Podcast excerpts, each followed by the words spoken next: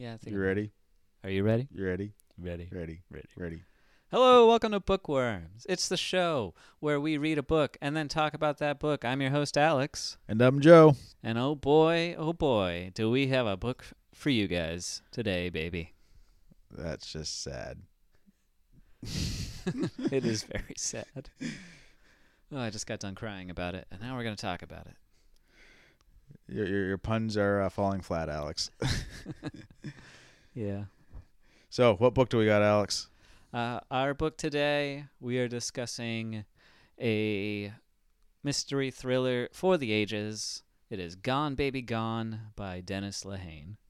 And this was your pick, wasn't it?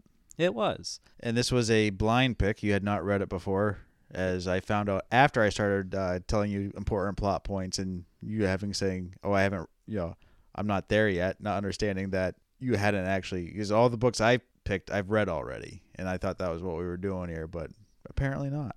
Yeah, this is the only book out of all the ones I chose that I hadn't read yet. So I had read other Dennis Lehane books, including the first three books in the Kenzie and Gennaro series and uh, his book Mystic River. I really enjoyed all of them. And uh, Gone Baby Gone, it's one of the one of his better known books, mostly because of the Ben Affleck movie.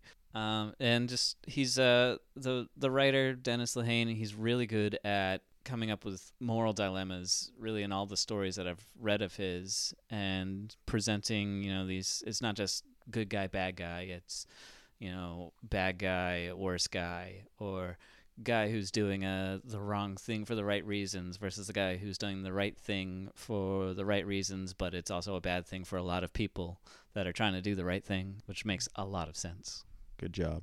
thank you So what? So you picked it because it was the next one in the series for you, and you're just like, sure, let's go with it.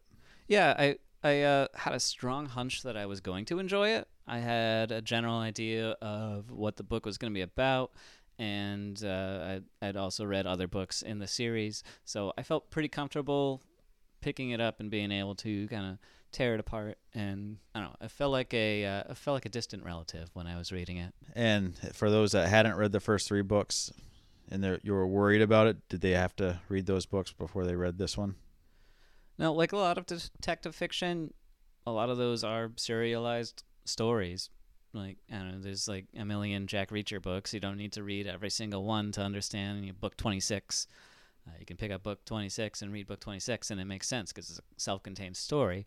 Uh, Gone Baby Gone is similar to that. That's a very common thing you find in this genre because the uh, you know these stories are supposed to be you know flying off the shelves and if you have to read through three books to get to one book for it to make sense uh, you're not going to buy it. So you got to make sure each one can be a standalone. And Gone Baby Gone does build off of the other three books. I thought all the references to the other books were explained enough and you could kind of go through and not be lost. You said you felt otherwise though because you had not read the other Yeah, three- I had not read the other books, and I mean, he gave plenty of detail, but a lot of it was just like, wow, I, I, I am missing a lot of the backstory for the two main characters here, and a couple of the other characters that pop in and out, and you know, it, it made sense, but at the same time, it's like, you know, I, I am clearly missing some key drama here that would you know make things all the more uh, lucid.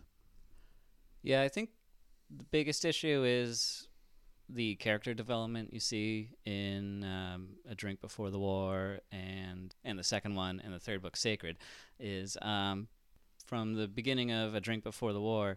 It, they're very different characters to when you get to Gone Baby Gone because you know they're private investigators. Uh, in the beginning of this stor- huge story arc, uh, Angela Gennaro is married to an abusive husband uh, Patrick Kenzie is her like first you know first love ever, but they've managed to stay friends uh, beyond that, and things grow, and th- and a bunch of really really bad stuff happens. A lot of morally questionable stuff happens. Angela Gennaro uh, becomes a widow, and she starts dating Patrick.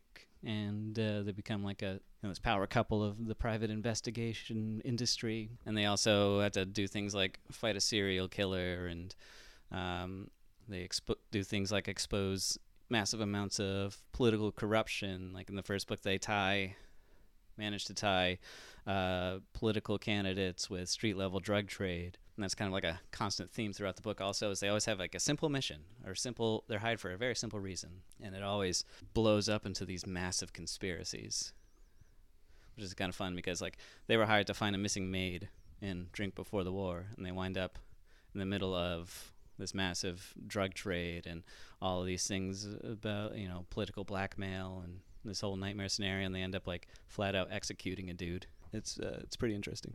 Yeah, sounds it. Um, you know, after reading this, I'm definitely going to pick up the first three books and read them eventually. So I I did enjoy it enough to do that. Yeah, and there's Uh, uh, there's two more books after Gone Baby Gone. Yeah, I so, saw that I'm looking too. forward to. And what what other books did uh, Lehane write?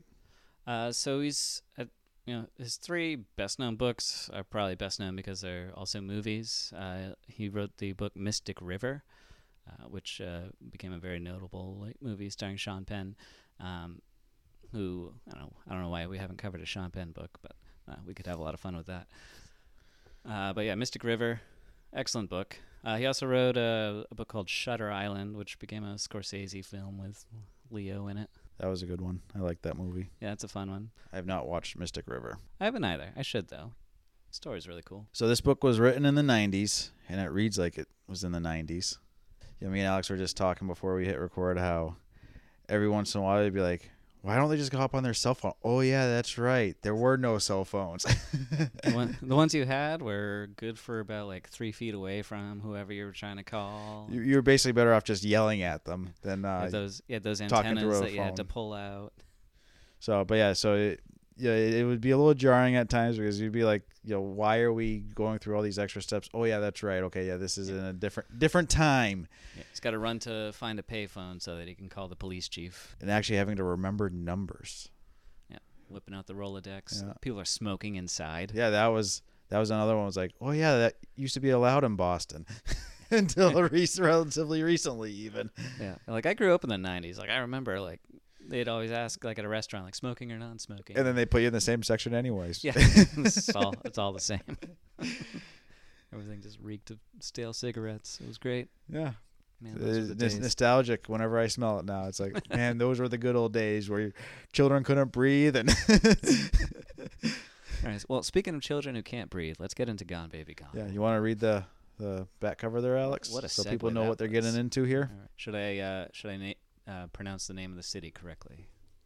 I don't know. Can you? The tough neighborhood of Dorchester is no- Eh. Ah, Dorchester. Dorchester. As you said, the locals, because you know we're we're in New Hampshire, so we're we're like them but better. we're, we're we're above them. Uh, the tough neighborhood of Dorchester is no place for the innocent or the weak. Its territory is defined by hard heads and even harder luck. Its streets are littered with the detritus of broken families, hearts, dreams. Now, one of its youngest is missing. Private investigators Patrick Kenzie and Angela Gennaro don't want the case, but after pleas from the child's aunt, they open an investigation that will ultimately risk everything their relationship, their sanity, and even their lives to find a little girl lost. Oh boy, starting off heavy. Missing children is always a bad one. Yeah, this one is uh it's got a lot of emotional weight to it. Really like anytime you want know, it always hits me in the feels whenever like a story involves violence against children. So, and it's already you know, the, even from the very beginning, it starts tugging at the heartstrings, and it it really builds throughout, like almost to the point where I got I don't know. I'm gonna spoil my some of my review at the end. Uh, it gets a little it gets a little ridiculous at the end. Where I'm, we'll just go out and say that. Well, you know, it could be just like me, who usually spoils the whole story within the first five minutes of our podcast. So, you just rev- spoiling your review is no big deal, Alex. Don't worry. Yeah, yeah. Rosebuds is uh, the sled.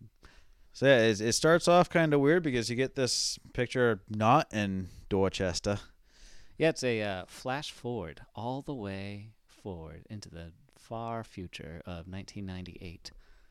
Yeah, and uh, you, you get yeah, in Texas, and you get this woman that wants to make no friends and have, you know, doesn't want to talk to anyone, and adores her child, and that's basically what that is. Yep, it's just uh, just this mystery woman. She everyone's obsessed with her due to her uh, due to her beauty. I mean, it is Texas. I mean, how many of them, uh, you know, basically marry their cousins? Yeah. We shouldn't say that because we got two listeners in Texas, I think. So don't don't you stop listening. Do you think they're cousins? Ouch. no, that's West Virginia. We don't have listeners in West Virginia, right? I don't think so. Okay, thank God. they don't read. So yeah, then we uh, jump forward into the Boston, greater Boston area. Yeah, and by jumping forward, it means we go back one full year to 1997.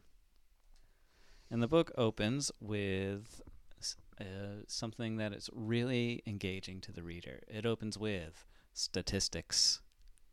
Oh boy. Yeah. And these are statistics about child abductions. Uh, keep starting it off hard. Yeah. Uh, so yeah, the, after you get to the prologue, you get to part one, Indian Summer 1997, and the opening line is: Each day in this country, 2,300 children are reported missing. So better than uh, waking up in a bathtub. yeah, basically. uh, uh, which bathtubs come into play later on. Uh, but yeah, there's just like a it's a solid page of just um, it kind of breaks down those 2,300 children into smaller quadrants. I could, I'll read the whole thing. Of those, a large portion are abducted by one parent estranged from the other, and over 50% of the time, the child's whereabouts are never in question. The majority of these children are returned within a week. Another portion of these 2,300 children are runaways. Again, the majority of them are not gone long, and usually their whereabouts are either known immediately or easily ascertained. A friend's house is the most common destination. Another category of missing children is the throwaway, those who are cast out of their homes or who run away, and the parents decide not to give chase. They are often the children who fill shelters and bus terminals, street corners in the red lights district, and ultimately prisons. Of the more than 800,000 children reported missing nationally every year, only 3,500 to 4,000 fall into what the Department of Justice categorizes as non family abductions, or cases in which the police soon rule out family abductions, running away, parental ejection, or the child becoming lost or injured. Of these cases, 300 children disappear every year and never return. No one, not parents, friends, law enforcement, child care organizations, or centers for missing people, knows where these children go. Into graves, possibly. Into cellars, or the homes of pedophiles. Into voids. Perhaps holes in the fabric of the universe where they will never be heard from again. Wherever these 300 go, they stay gone. For a moment or two, they haunt strangers who've never heard their cases, haunt their loved ones for far longer. Without a body to leave behind, proof of their passing, they don't die. They keep us aware of the void, and they stay gone. That is your public service announcement for the day. Alex, I don't think you got hired for the part to do the audiobook, but good job. Man, that was that was pretty good. That was I did that uh unre- unrehearsed. um so yeah, like it starts off, you know, like it's all like, you know, it's being like, oh yeah, like obviously like most abduction cases are going to be family related. It's going to be just more of like a domestic squabble, but then it gets heavier and heavier and heavier until you get to the really dark stuff. And like in that just one page of text, it's kind of like sets up the entire structure of this book where, you know, it starts off lighter and then it gets, you know, by the time you get to the end, it's about as dark as can be. Even though we find out in the end that the child that they're looking for is actually one of those domestic situations. It's uh, they're they're still led throughout that entire journey of child abduction that we just read. Yeah. Um, so as soon as we get through that, we're introduced to our two protagonists, and we also get the aunt and uncle who are trying to find the missing child and trying to hire our private detectives Kenzie and Gennaro, uh, they don't want to take this case at first because, because they got trauma, Yeah. and they and they they they've taken up uh, finding lost dogs and pulling cats out of trees to doing hard ca- cases, and usually their rule of thumb was no children because they always end up bad. yeah, they're uh, they're still dealing with repercussions, especially from like the second book uh, where they where they both almost died, and someone that they were close to wound up being a serial killer, and uh, like that's the book where uh, uh, Gennaro loses her husband, and you know it's, it's a really traumatic event for them. But it also turns them into like local celebrities, so their business starts exploding, but they're just not capable of handling any more emotional trauma, so they're taking the fluff cases. and everything kind of starts off fishy because it feels like people that are you know as said it's the uncle and aunt that are trying to hire them not the mother of the child that's missing and we find out quickly that the mother's kind of a bum Yeah, so um, like they're almost ch- like Uncle Lionel and oh god, what's the aunt's name? is it beatrice or something? Yeah, Aunt Beatrice.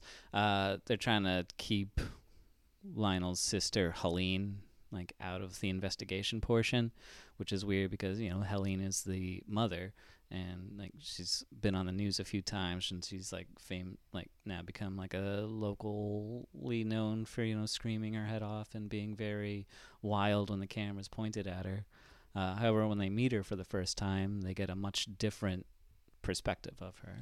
just a drunk that wants to watch daytime tv Yeah, basically, uh, she's uh she strung out they uh yeah they waste no time in uh, portraying uh, the missing girl Amanda, uh their Amanda's mother as being drunk, neglectful, and uh, kind of one of the direct causes for why the child is missing because she her story is she went to her neighbor's house to watch TV and she left her door unlocked and someone came in and took the kid. only to find out later that she wasn't even in the building Yep, she was. Uh, she went down to the local bar to hang out with her friends there, and was Well, gone. that, that was the next story that she actually wasn't even there Yeah. they find out Yeah, so she So was gone for we- as we get deeper and something like deeper, it got just more and more complicated. At you know how much how neglectful she actually was, how much how little attention she actually gave to the kid, uh, taking the kid to the bars all the time while she was trying to get drunk and score drugs. Though I mean, this is the '90s, people. You have to remember taking your kids to the bars wasn't completely out of the question back in the day. Yeah, like yeah, Helene took Amanda like on a uh, on a like to do a drug deal, also, and like is mm, always putting her in dangerous situations. And when she's not putting her in dangerous situations, she's just being neglectful and ignored and put in front of the TV and told not to bother her. So yeah, so the our protagonists uh, decide not to take the case, but they still do case research just because it's kind of one of those nagging things. Like, oh, you know, we, how can we not look for this missing kid? It's a it's a young kid. You know, why wouldn't we put in every effort just to see if there's anything that just kind of pops out to us?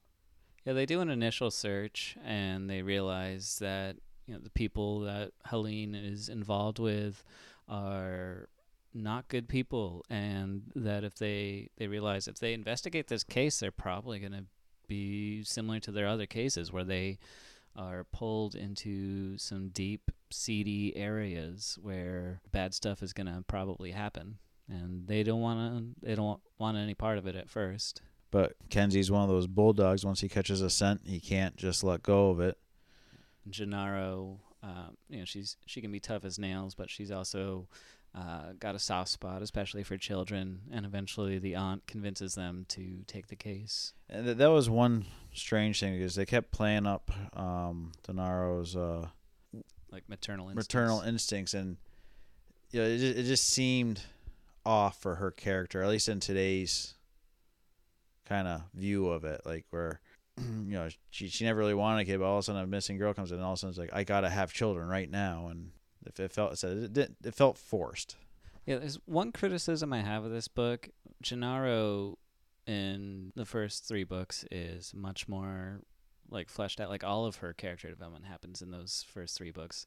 This one, uh, I I'd hate to call her like a stagnant character, but sh- I feel like she's underutilized. This is very this is a very Patrick heavy book. I know he's like the narrator of the story and everything, but he's often doing things and she's more like in the background or on the outskirts of that. So that was, that was one criticism I had of the book was uh, not enough Angela, and when she was there, it's more just to provide those uh, oh, I keep Awkward to- moments. yeah, awkward moments, moral dilemmas, uh, the you know play, the arguing the other side of whatever uh, whatever they're trying to say is the right thing to do. Uh, playing devil's advocate. And then we uh, we start getting into some uh, some really complex and confusing stuff because uh, they're they team up with two police officers, uh, one Broussard and Poole. Yeah, they were uh, told to meet up with him by the sergeant of the uh, missing children's department for the Boston PD. Yes, the CAC. Um, the CAC. the CAC. but then they, uh, uh, so Broussard and Poole, uh, they're older police officers. Uh, that that sergeant's going to come in important later, by the way. Just just FYI, Yeah. if you haven't read the book. Uh, but yeah, for being like seasoned police officers, they're doing they choose to do some shady things. Like they find out that Helene had stolen two hundred thousand dollars from a drug dealer whose name strikes fear into the hearts of everyone in the Dorchester area. His name is Cheese. And so they immediately link Cheese to the kidnapping. Uh, however, Poole and Broussard, rather than report the money that they find, uh, they they decide to just keep it under the table and do this not by the book and just offer a full entree two hundred thousand dollars for Amanda. Yeah, this it kind of comes off as very training day. Just the the way that they cre- uh, create these situations, you know, almost dirty cop situations, but you, you can almost justify. Yeah, they're doing it for the greater good because missing children. We can't, you know, c- can't let these nasty things happen to these kids. We don't want a dead child or a tortured ti child. Yeah, they just want to handle this as fast as possible, get the kid back, and move on with their day. I said the whole time you kind of got like that sour feeling. You got like like something something's just extra off from all this. So yeah, they, they, they we meet Cheese, who seems to know more than he's letting on. He's kind of a joke of a character Yeah. with his uh, gangsta wannabe. Yeah, it's like he's like uh he's like Norwegian or something like that, but he's trying to portray himself as like an inner city gangster. You know, he's talking He's- in uh, you know gangster style yeah, talk, and yeah, he's using like ebonics and stuff like that. And, uh, but yeah, they uh, he's like currently incarcerated, so they have to go visit him in prison, and they're trying to arrange like a meet with his people on the outside so that they can arrange a trade. And he's just sort of going along with it. We find out more about why he's going along with it later. Uh, we- we also see that Kenzie seems to know every criminal element in the whole whole town. Yeah, he does get a. He has a few moments where he plays super cop, which is kind of weird. Uh, it's just like, like I get you grew up in the area, but I mean, damn, you seem to have, you know, at least you know I don't know how is how it is in the other books, but it's like you just seem to be have grown up and been friends with everybody in in Dorchester, and Yeah, he's got a few. He's definitely got like a few hookups that he relies heavily on. But yeah, he's got a connection to just about everybody. I don't. I, I think uh, Lehane's trying to portray just like that whole Boston area is like, uh, you know, it's a big city, but everyone is related. It's like, oh, that's my cousin Johnny. the one time I was hanging out with a friend in Boston, and he was like pointing to each building and like telling me where, which ones his cousins lived in. so, like- so maybe he's not far off. uh, who was the uh, Kenzie's Patrick's uh, buddy there that they kept bringing in every once in a while? The, the Oh, Bubba. Bubba, yeah. Yeah, He was another one of those kind of goofy characters, like, you know, why why is this guy in here? And you know, they they keep going on about like the old cases where they had serial serial killers, and this case where they got pedophiles and drug dealers, and this guy just like, you know, seems to be he's like this guy basically runs the the city almost. Yeah, so Bubba, like in the first three books, is- no, actually, really just the first two, because he winds up going to jail in the third one. But uh, the first two books, like he's just like this absolute wild man, and he factors much more heavily into those the plots of those stories because he's he's like the guy who has all the hookups to the low level crime throughout the city, but he also just like he hates every every person who isn't a dog or Kenzie or Gennaro, he's uh so he's he's this like hard drinking like tough as nails recluse that for some reason likes Kenzie and Gennaro and helps them out uh, regardless of the task. Yeah, he, you know, in this book he's kind of like a mob boss without a uh, mob behind him. yeah. but basically, you know, whatever uh, Kenzie and Gennaro ask for, he's like, yeah, sure, whatever. You know, I'll, I'll help you out, and he'll just go in and cause mayhem. And yeah, he's he's like a mentally unhinged goon. that they come to him whenever they need like someone to be tortured or But- but again, he- to get information. Yeah, but, but again, he's like one of the major mob bosses of the, the city. Yeah, but like- I was I was actually surprised by his characterization in this. I'm like, what? He owns a bar now? Like he was living in a an abandoned building surrounded by landmines last time I saw him. uh, but yeah, I guess he uh, I guess he got out of jail, he cleaned up, bought a, bought a place, and he just kind of runs it by intim- intimidation. So like even though it's like a seedy dive bar, like everyone's always on their best behavior because they don't want to mess with Bubba. He's he's he's, he's a little cartoonish in his Yeah. characterization. But you know, he said he kind of plays a factor because, again, you know, you get you know at least in this book because no one, none of his background other than hey, there's this guy Bubba, he's a badass. When they do try to do the original s- swap for the uh, the girl Amanda, he's supposed to be the backup and he's nowhere to be found, only to find out that he got cold cocked. Yeah, someone was- mysteriously knocked him out while he was uh like they arranged this whole uh like I don't know, Poole and Broussard, their underhanded ploy to get the kid back fast gets found out by the head of the CAC and he you know, they get reprimanded and eventually get kicked out of that department.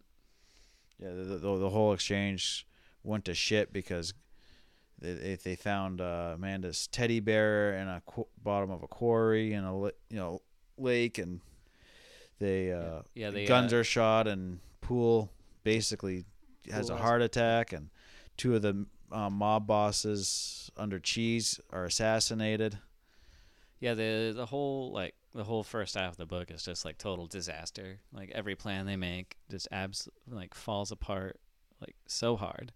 Uh, but yeah, they uh, it, it ends with um, supposedly Broussard's getting shot at. Yeah, they find one of Amanda's toys in a lake in a quarry, and they assume she is dead. because it has this quarry apparently has no bottom to it and divers look and can't find anything and they just assume okay she died too bad so sad uh, angela kind of goes nutsos and the months you know leading or preceding that and Yeah, before we do before we get to that part Alright. though, like they have one more meeting with Cheese, uh, where he tells them that they are way off the mark on what they are guessing. know, Uh, but before he says anything else, like the meeting's over and he dies the next day under yeah, he gets he gets assa- assassinated and He supposedly slips on a wet floor and Yeah. falls to his death. yeah, and it's left unclear if it was Bubba because Bubba was pissed off that he got cold cock and thinks it was cheese, or some other, you know, mysterious assailant from this whole shebang. Yeah, but it doesn't make sense because it's established that Cheese and his men know never to mess with Bubba, and if you're gonna hit him over the head, you better kill him because he will find you. Yeah, and he he don't care if you are guilty or not. He will just kill you, and no one will ever find your body again. Yeah, and then yep. So once Cheese dies, uh, there's a bit of a jump ahead. Uh, cuts into like the winter months. Um, So where Angela's going nuts every time there's a missing kid, she goes bonkers and researches and yeah, she takes it each one very personally. Uh, gets very emotional. There's a strain of on the relationship between the two. Uh, the uh, other couple of suspects that they had been looking for just flat out disappeared. No sign of them. And whenever they do get a rumor, Patrick will try to investigate, but usually find a dead end. And the uh, Poole does Poole die at that point, or is he Uh, still No, Poole uh, Poole dies later on. okay? And that, but uh, So, they basically both get him and Broussard get busted down to yeah, like street cops. street cops, and Uh, but yeah, Poole is uh, Poole recovers from his heart attack. But uh, yeah, and yeah, it's just chalked as another mystery Yeah. missing kid. Another epic fail by the Massachusetts Police Department. Then, um, yeah, we get into part like part two of this book is like ten pages, and then part three is the rest of the book, which is where they finally catch a much-needed break in the case. So they they're not really investigating anymore because they believe her to be dead, and all their leads are also dead. However, Kenzie is hanging out with Bubba at Bubba's bar, and they decide to go rip off some drug dealers. So they they show up at some people's house. They're uh, there's like this tense scene where you know these druggies are pointing guns at them, and Bubba's just like casually counting money, and putting it in his pockets, and they're too scared to shoot him. But then while they're there, uh, Kenzie notices one of them is wearing a hat, a well, Red Sox well, cap. well, Kenzie recognizes them Bubba basically forced Kenzie had to join him because Bubba apparently knows something that, that Kenzie's gonna want to know, and when as soon as they get there, Kenzie realizes, hey, these are the pedophiles that we had been looking into before the uh, drug stuff had come up.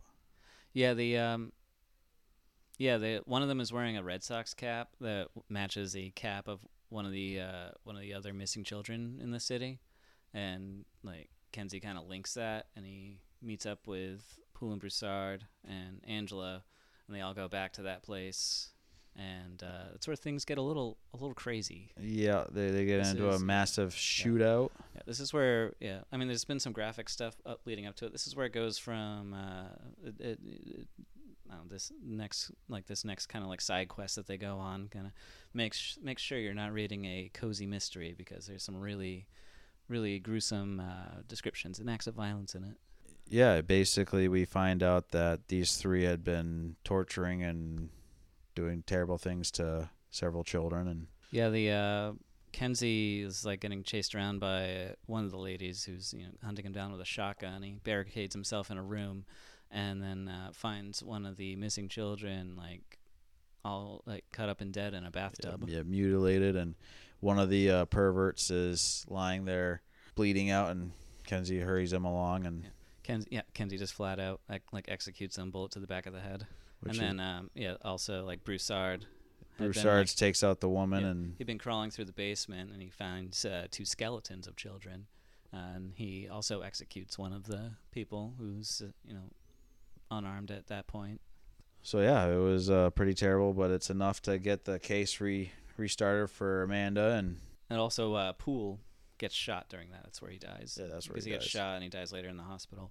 The big thing about that scene, like it's almost like it doesn't fit with the rest of the story, just because it's like a side quest. But it also sets up what happens next, where it, it's just kind of the downfall for Broussard there yeah, because because he like, because it, it- because they, they, he had it dead to rights to the, the the crime he did commit, but then basically he got cocky and said, "Hey, we can take out these guys, but it's going to reawaken this other case." And Yeah, because he has a drunken conversation that like the following night with Kenzie because they're both kind of trying to work through the trauma that they just witnessed, and uh, they set up, you know, what's the moral quandary of the book, which we've already discussed, like what's right versus what is expected of you in a society, and they don't always correlate.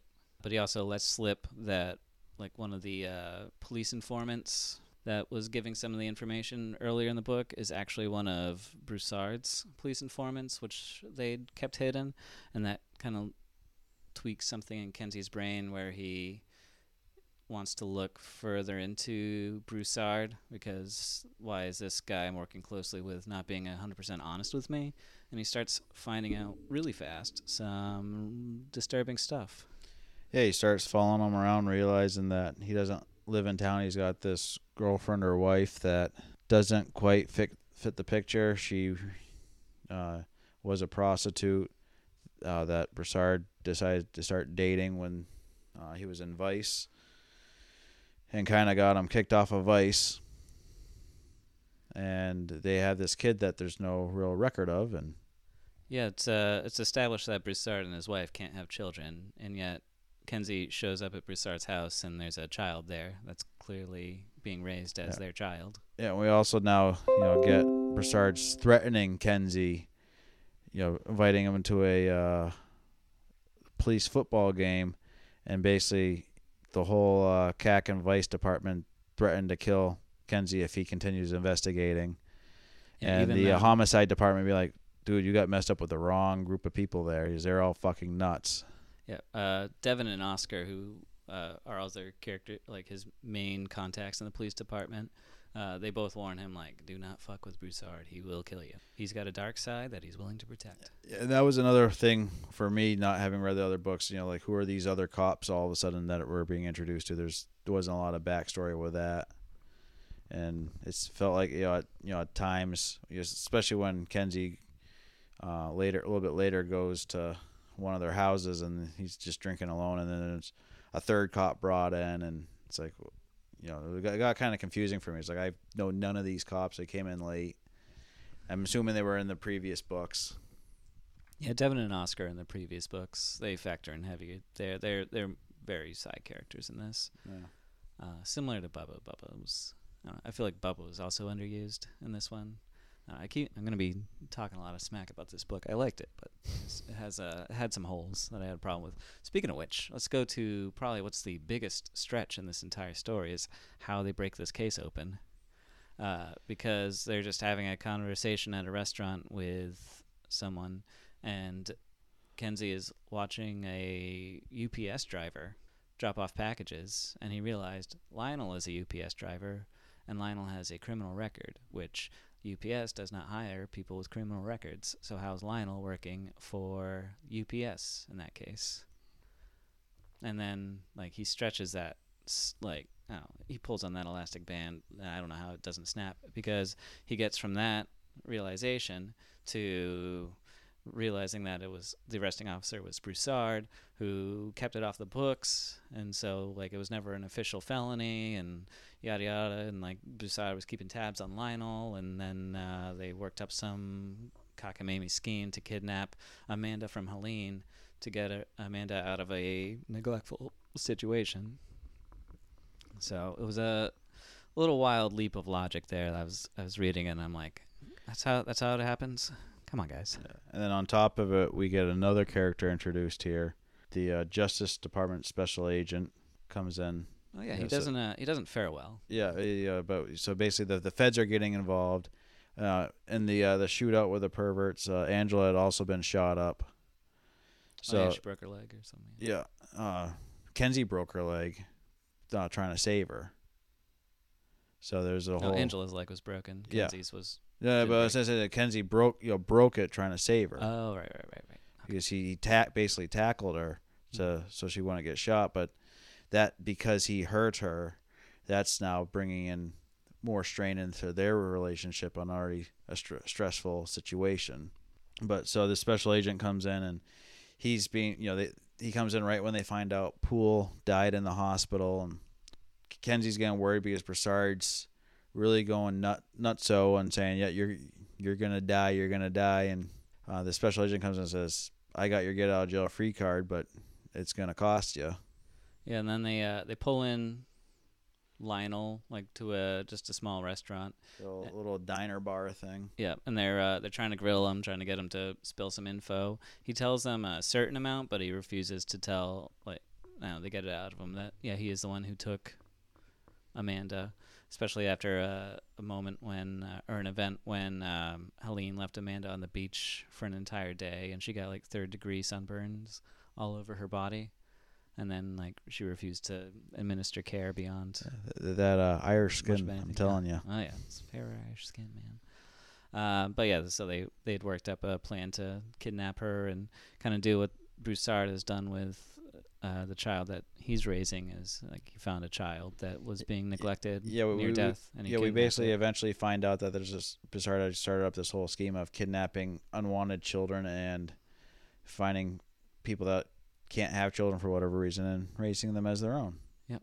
That was a that was the whole thing. And like during the uh, diner scene, like two armed men with guns come in, and uh, they're trying to make it look like uh, Lionel was trying to be a hero and stop a robbery. However, like I don't know, it backfires on them because And, and again, it was one of those you know a- kind of stretches like why do this? They would have been, you know, you would have had so many better ways to drop Lionel and not have a case against you than running into here with a Fed and two uh, two dicks that are gonna be like, hey, we're gonna, you know, we know who you are. yeah, but uh, yeah, in the end, uh, there's an ensuing gunfight, and uh, Angela shoots and mortally wounds. Uh, she kills one guy and mortally no, she They- the they- she special kills agent kills one of the guys, and then Angela shoots and mortally wounds Broussard. uh, another one who turns out to be Broussard. Uh, And, and again, they just you know because that you know even if Broussard hadn't been mortally wounded, the fact that they you know found out that it was one of his former partners that was the other guy's like okay come on here you know it's a little silly. It starts. It, I don't know. It gets ridiculous, but um, yeah, like it's Broussard. the uh, '90s man. yeah, yeah. Broussard. Broussard like escapes from there, but Kenzie tracks him down to the roof of a building, and they have like one last heart to heart. And you can tell there's some like, even though like Broussard just tried to kill him. He's clearly killed other people to cover his tracks. Uh, there's some s- mutual respect between the two uh, people, and uh, Broussard kind of like lets slip that there's a, a lot of like the CAC has been doing this for a little while now, like taking children and putting them in safer homes because uh, the U.S. government almost always sides with the parents, especially mothers, and uh, sometimes you know what what's this, you know what's expected of you isn't uh, always what's in the best interest of the people that you're serving. So, so one question I had in here through all this, you know, especially when the the feds showed up, the one Fed, was, where's it internal affairs? You would have thought, you know, when you started getting feds involved, and even you know before when you had the major shootout, you'd have had someone from internal affairs sniffing around at the whole thing, like, hey, something smells fishy here. Yeah, this was a massive, massive like scandal uh, and oversight by the police department. Yeah, I mean, especially when you find out that the the head of the whole uh, CAC unit is Yeah, he's the primary kidnapper, yeah, yeah, and and he's he's had like.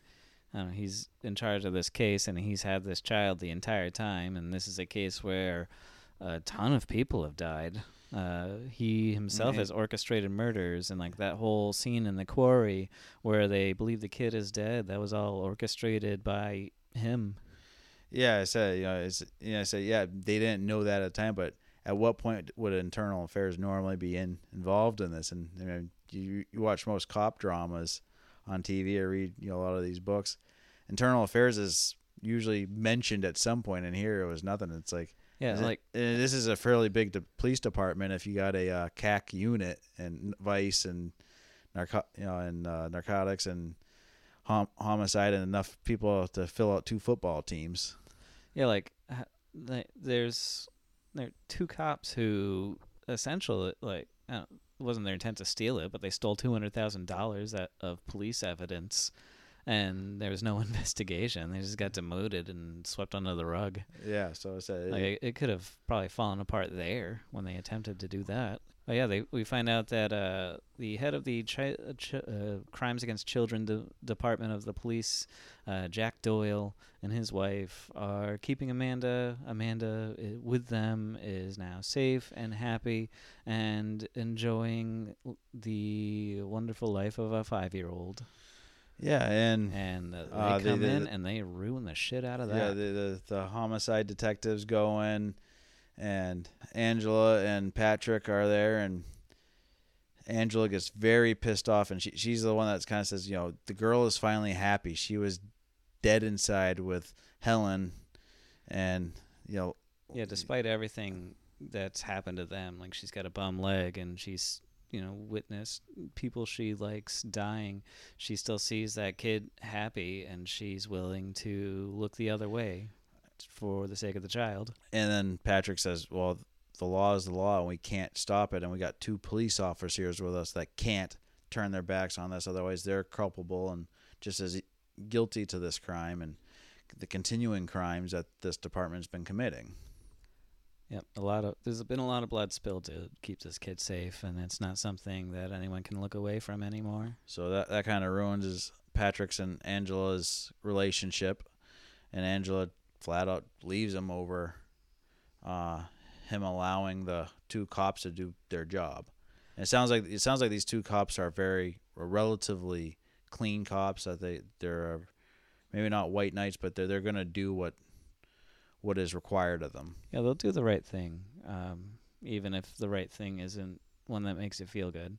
Yeah. Like, but um, yeah, the uh, yeah, it's the scene where like they show like the kid getting taken away from them, and they're just like uh, the guy and his wife are just sitting there like broken, and then like it kind of like it's it's very it's very moving to see that happen. Like I, And I've never seen the movie, but I imagine they probably did that all in slow motion, where the you know the kid's getting picked up and carried away while she's screaming. Yeah, and then uh, she gets brought back to Helen, and it goes back to the way it was, except now Lionel's in jail also, Lionel's in jail. Jack Doyle goes to jail. His wife goes to jail. and you know poor Amanda is back into her old shell of a broken child and in front Yeah. of a TV, and Yep, Patrick decides to pay them a visit. Yep, she's sitting in front of a TV. Helene is going out again, leaving her kid behind, uh, supposedly with a babysitter, but she hasn't really confirmed it yet. But she's going, probably going out regardless. And um, yeah, it's yeah, just uh, another child ruined in the '90s. Yeah, the the mother hasn't changed, and doing the right thing has caused a lot of harm. And it just the book ends with Patrick sitting on a swing set, a place where he had stopped a serial killer once before, and he's just reflecting on everything that's happened. Well, actually, the- book as it goes back to our little town in Texas, and Yep, we get one final epilogue, a quick little page checking back in with the mystery woman from the beginning who of we the book. find who- out is Rachel, and Rachel, who is Broussard's uh, wife.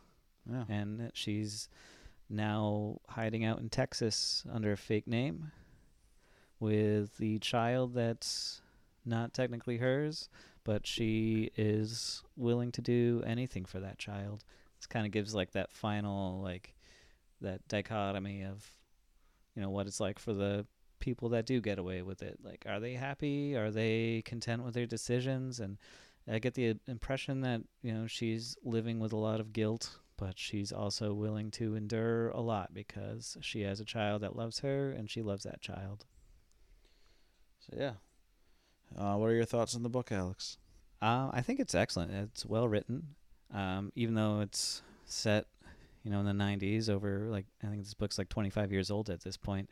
Um, it's uh, it still holds up. ancient. Yeah, yeah. I mean, it's, it's got the dated references, or they have to find a payphone, and cell phones aren't really like nobody's got one in their pockets or anything like that.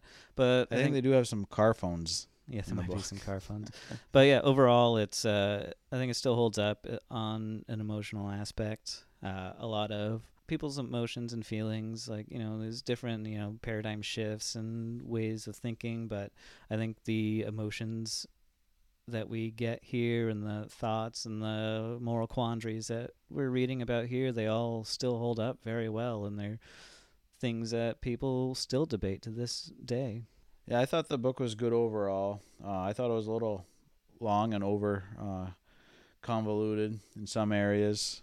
Yeah, I think as far as being overlong, it does take a little while to get started. I think they, I think they always knew they were going to take the case. They just it took you know seventy pages for them to be like, all right, fine, we'll do it. Yeah, so by, by the time by the time you get to the you know get to the uh, the first shootout there on the uh, in the quarry, it's just like, man, you know, it, we're we're only halfway through, and you you know, so it was such a climatic thing, and then it's like, oh, we got a whole two hundred pages to go. Okay, you know, we're we're, we're not even close yet.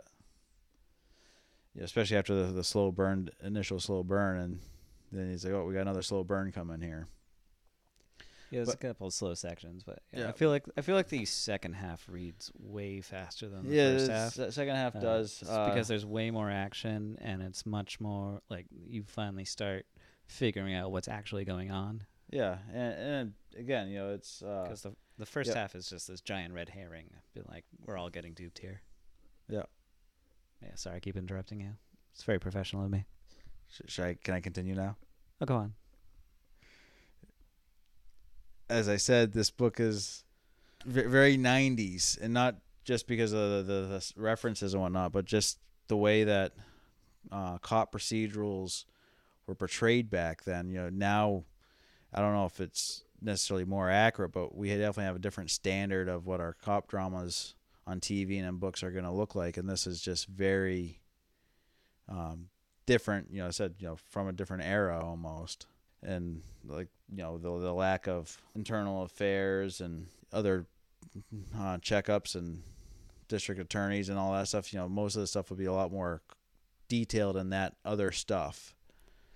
Yeah, it's definitely uh, definitely more of like a Hollywood style version of what the police and private investigators do. Which is Uh, why they made a Hollywood movie out of That's it. probably what it is. Yeah, but uh, but yeah, like I don't know. You there's it's uh, a lot of things happen in this book that clearly land it in, as a uh, work of fiction. um, and not so, just so because what would you rate the book, Alex? Uh, well, I gave it. I think I gave it five stars. Um, I don't know if Goodreads allowed me to do half star ratings. I go four and a half, just because. Yeah, there are just some things that are like, even though it's fiction and you got to have that kind of suspension of disbelief, uh, it's still like, how did you get there f- from here? Like, like, like I was when we were talking about the uh, how he uncovers everything. It's just like the most coincidental thing. Then it just like clicks for him uh, and like the entire story falls into place just because he's seeing a UPS driver drop off packages. All of a sudden, it's uh, all of a sudden the case is broken wide open, and he like just in that one conversation solves everything in its entirety almost. Um, so you know, here we go my my questions here. I guess you know, uh, one of the ones was like, why was Cheese Olamon uh, so willing to cooperate with Kenzie and uh, Gennaro? It, that- was one of those things that just kind of, you know, seemed off in the story. You know, what's this big time gangster doing talking to a couple of dicks? It, granted, you know, I, I get they were childhood friends, sort of, kind of. Basically, Patrick didn't make fun of the cheese when he was young and gawky and awkward. Yeah, I mean, Cheese doesn't really give them a whole lot to work with because uh, it's revealed that he's helping blackmail Broussard because one of his guys saw Broussard and Lionel do the, you know, take Amanda out of the house. So I think he's more being coy than anything and kind of messing with them. But he also, I think, uh, Patrick, people just seem to like him for some reason and want like the whole thing with Bubba. Like it makes Yeah. no sense why they like Kenzie. You know, he's just a sarcastic a hole from Dorchester, but yeah, he seems to get help from a lot of seedy people that you know probably would benefit from not talking to him. Hey, and uh, what are your thoughts, Alex, on Lionel? Uh, do you think his decision was morally just? Is there, uh, what is the difference between legality and morality in this case? Do you think he should have done it, or he sh- should have found a different way? I mean, his justifications are are there. Like I think everyone knows that that you know that guy or there's you know there's always that one situation where you really wish you could step in and get that kid out of that situation and I think he thought he was doing the right thing. I think he got in way over his head. I'd say he out of you know all the people who committed the act, he's probably the most innocent because he was just trying to help out a family member from a really shitty situation. Whereas the method he went about doing it, where he's, you know, getting police officers to form this entire criminal enterprise to get her out, I think that's what really undid him in the end. And like talking about like when they're arresting Jack Doyle and Broussard, like Broussard dying, like they killed people. They Uh, they're they're no different from, from any other Yeah. gangster on the they- street. Yeah, they were going to kill Lionel to cover up their story. They were going to kill Patrick. Yeah. And a Fed. So they, you know, like I think Broussard, uh, like Broussard's clearly the main antagonist. I think Lionel just he got he wound up in a situation where he thought he was doing the right thing, and it wound up not being the right way to do it. I think you know Lionel, you know, was just flat out wrong. I mean, yeah, it's a family member. You want to help them any way you can, but there's better ways to do it than that. They're not as quote unquote easy. Yeah, I mean the family court is uh, Uh, you don't- has you- been a nightmare. But you don't you don't even have to go that route necessarily. I mean, you got a drug addict sister that it wouldn't take much just to get her thrown in jail. Oh, I guess we're gonna take the kid for a while. Oh, she's just gonna disappear for a week at a time. Hey, you know, Helen, why don't you just drop Amanda off here and pick her up when you're uh, when you're done doing whatever the fuck you're doing, and just raise her like your pseudo child. You know, so you you don't have to make it this whole just get Amanda the hell out of there. So. there's yeah, there, there- are better ways to do it. Yeah, he definitely took a more extreme route than than I would have. But yeah, he's uh like you can you can see his justification. It's just it's, it's not the right way to do it. And Angie, do you believe that she condones what Broussard and Lionel ended up doing, or that you know, th- for, for their justifications? Uh, do you think because she would have let Amanda stay with Doyle that she is kind of like Broussard in that aspect of you know maybe not just the killing to keep the secret, but you know, hey, the child's happy. Let's keep it as it is and let these essentially murderers get away with it. Yeah, I don't. It's weird because I don't think she like condones what happened, but she saw that child being happy and she realized that's really the only ch- chance that kid is going to have to have a happy life. So I think she got kind of caught up in that in that dilemma, and it's you know it's a lot seeing you know all that potential a child has, and if we allow this uh, atrocity to go unchecked, that child might have a happy life. And I think I think she I don't know if she'll come around in future books, but I think for you know just like that pure just uh, paternal or maternal instinct, uh, I think she just got sucked into that. With the standoff at the end between Angie and Patrick, who would you side with? Oh gosh. Uh, well, um, I think I ended Uh, p- Mom and Dad are divorcing. Who are you going to live with, Alex? uh, yeah, yeah, yeah. Um, yeah, they're not getting divorced, just in case they're listening. Uh, yeah, I think I ended up siding with with Kenzie on this one. Like, it's it's a really tough decision. It's a rock and a hard place situation.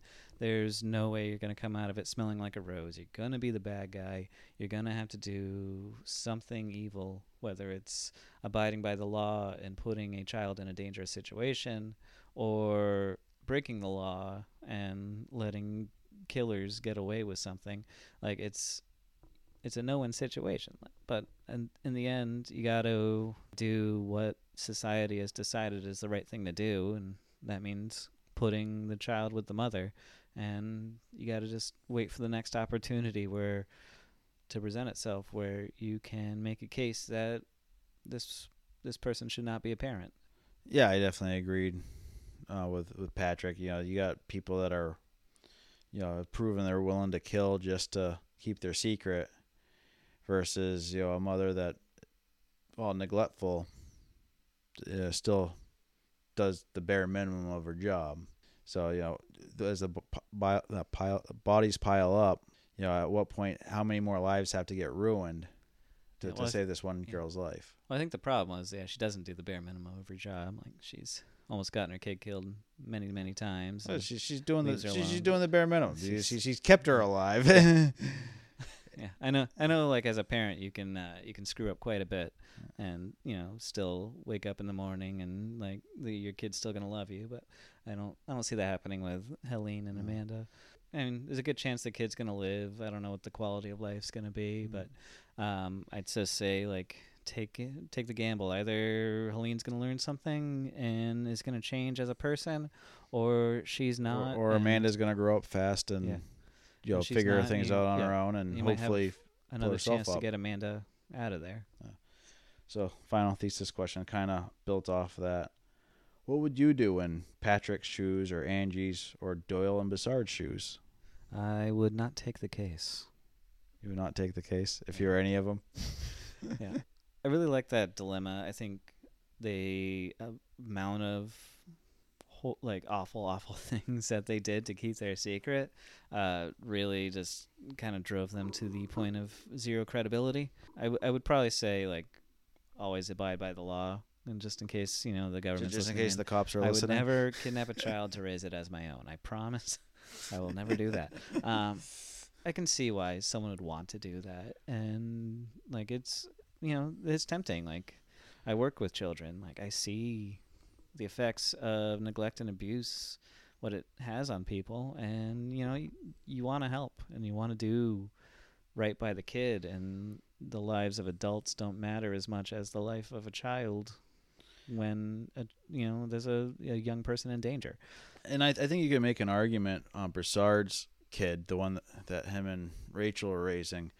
That one actually almost kind of did work out. Like, yeah, you could see that that being okay because the kid is literally, you know, an infant that was abandoned in a uh, in a crack house. in a crack house, and it would have literally died if he didn't hadn't taken it and basically raised it as his because it you know even if they got into the system, there's so many cracks in that system, especially back then. You know, even now that chance of surviving weeks or months is so small.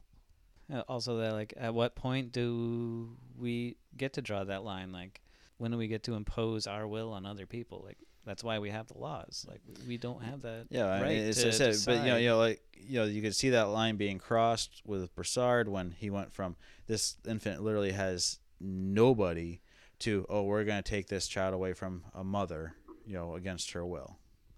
Yeah, and then like you can there's this huge dichotomy between those two kids because like he took that child and the parents never tried to find her or Oh. find him. Uh, Helene's kid gets taken and she's on the news screaming her head off. Yeah, yeah. I guess you know, you know, part of me too felt that Angie's uh, logic when you know this whole thing was going on was, was a bit off because it, you know it's, a lot of it was how much she wanted to have a child herself and how could she say, "Hey, I want this child taken away from this mother because they're a bad mother," but not think, you know, what would happen if someone took my child because they thought I was a bad mother because I work as a dick, you know, as a you know private investigator doing these dangerous cases and therefore exposing this kid to possible dangerous elements. Yeah, I mean she swears, she smokes, she drinks heavily.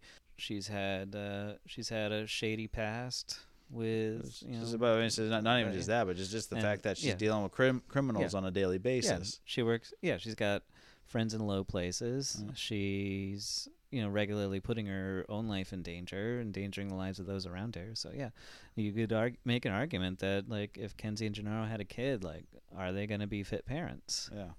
So there is Gone Baby Gone. Do you have any other comments, Alex? Yeah, it's a it's a good book. Good good last comment, Alex. Yeah, thank you. I, I see you put a lot of effort and thought into that one.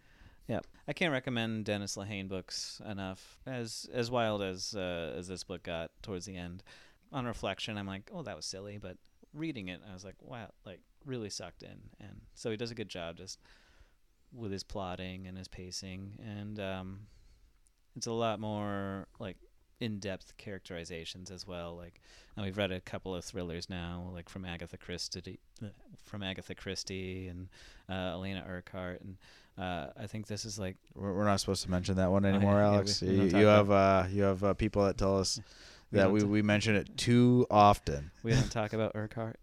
Uh, but yeah, but uh, I think as far as uh, detective novels with really good character development and plotting and just general storytelling abilities, I think Lehane is like the perfect combination of all of that and his style of storytelling. So I enjoy his books quite a bit. Okay. Yeah. Did you did you have closing thoughts? Oh, I've already said all my thoughts. Okay. If you were ever listening instead of just interrupting, you would have heard them. I'm sorry. Did you say something? All right. Well, that means we've got we've got a we got a nail in this one. Yep. What is our next story for next time on our next episode, Joe? It's gonna be a doozy. It's gonna make some people laugh and just piss off a whole hell of a segment of uh, the population. It is called Lamb. It is by Christopher Moore, and it's about Jesus Christ and his childhood friend Biff. And I will leave it at there, at that. Other than it's probably one of my all-time favorite books, probably easily top three favorite books in that that category. And And this is uh this is one of the books that we've actually both read uh, before. I don't remember a damn thing about it, so I'm oh yeah, excited to read it again. Yeah, it is. It is absolutely hilarious. It's the lost years of Christ, told in a very funny fashion. So I hope you guys enjoy that. And uh, with that, we will close out here. Uh, we have an email. You can get a hold of us at kendallbookworms at gmail.com if you have any comments or recommendations. Uh, we also have an Instagram, Kendall at Kendall Bookworms. You can DM us there also, or just follow and like what we do on that. We have a Facebook page now, Kendall Woo, Bookworms. Yeah, we're we're going big time here. We have a podcast website through Podbean at Kendall Bookworms through them. Uh, we are on all uh, podcast listening apps, so please tell your friends about us. Tell tell them to listen to us because that's the best way to get our name out there, and we want more people to listen to us so that we can someday aff- let Alex have to retire from his job and just be a podcaster full time. Sounds great. You know, introverted bookworm Yeah. loves talking all the time. So so yeah. It's, uh, we got anything else there, Alex? Did I miss anything? Uh, that's all I got. So if you're all set, I'm all set. well, that means that is the end of our show. And until next time, I'm Alex, And I'm Joe. and this has been Bookworms.